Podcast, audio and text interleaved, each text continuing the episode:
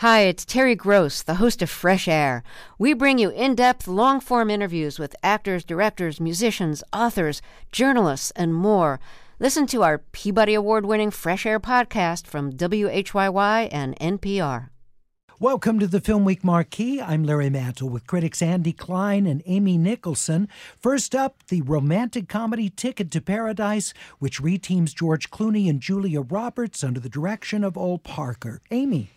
This is a movie that works only if you're just happy to see Julia Roberts and George Clooney run around in Bali, just making jokes with each other, and not being particularly funny. The story is they're there to break up their daughter's engagement. It's a screwball plot done with just them acting like you should be grateful to see them hanging out at all.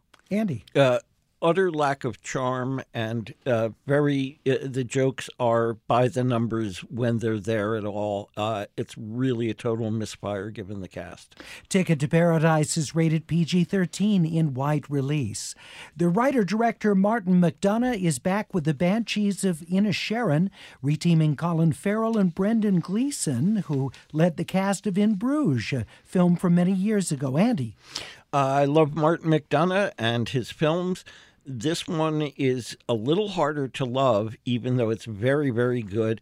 Brendan Gleeson is uh, uh, Colin Farrell's best friend, and he just ghosts him totally. He cuts him off and then cuts other things off uh, to show his resolve. Uh, it's it's tragic and, uh, like I said, great performances all around uh, and well written, but boy, downer.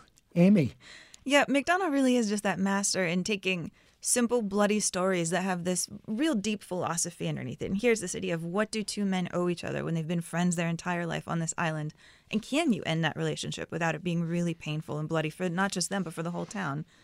I mean, this is not in Bruges to me, but if, if, if you made a film that's not quite as in Bruges, but still very solid, it is still a very, very, very solid yep. film. We're, we're glad to have McDonald exist. The Banshees of Inisherin is rated R. It's in wide release. And finally, the action fantasy film Black Adam, starring Dwayne The Rock Johnson. Amy. Yeah, this is The Rock smashing into comic book movies as Black Adam. Black Adam in the comics is sort of a a villainous figure. Here, they're seeing if they can rework villains into heroes by making a movie that's sort of about do does does the does the DC universe, do the Western superheroes have a right to talk about somebody they consider a villain who lives in a in a foreign country?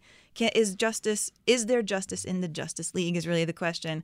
Are there scares in this movie? Is The Rock compelling as a villain? Not so much, but it's interesting to see where the genre is going. The film again is Black Adam. It's rated PG 13 and is directed by Jaume Collet-Serra. Uh, the film is, uh, has three credited screenwriters and it's in wide release. We remind you you can listen to Film Week wherever you get your podcasts at kpcc.org or on the KPCC app. For Amy and Andy, I'm Larry Mantle. Have a great weekend. The LAist Spring Super Sweeps is happening now. You can win amazing prizes while supporting your source for local fact based journalism. One lucky grand prize winner will get to choose a brand new Lexus or $25,000 in cash. Other prizes include an electric bike from Juice Bikes and $1,000 gas gift cards. Your donation of $60 gets you one entry to win, and the more you give, the more entries you get. Donate now at laist.com slash sweeps.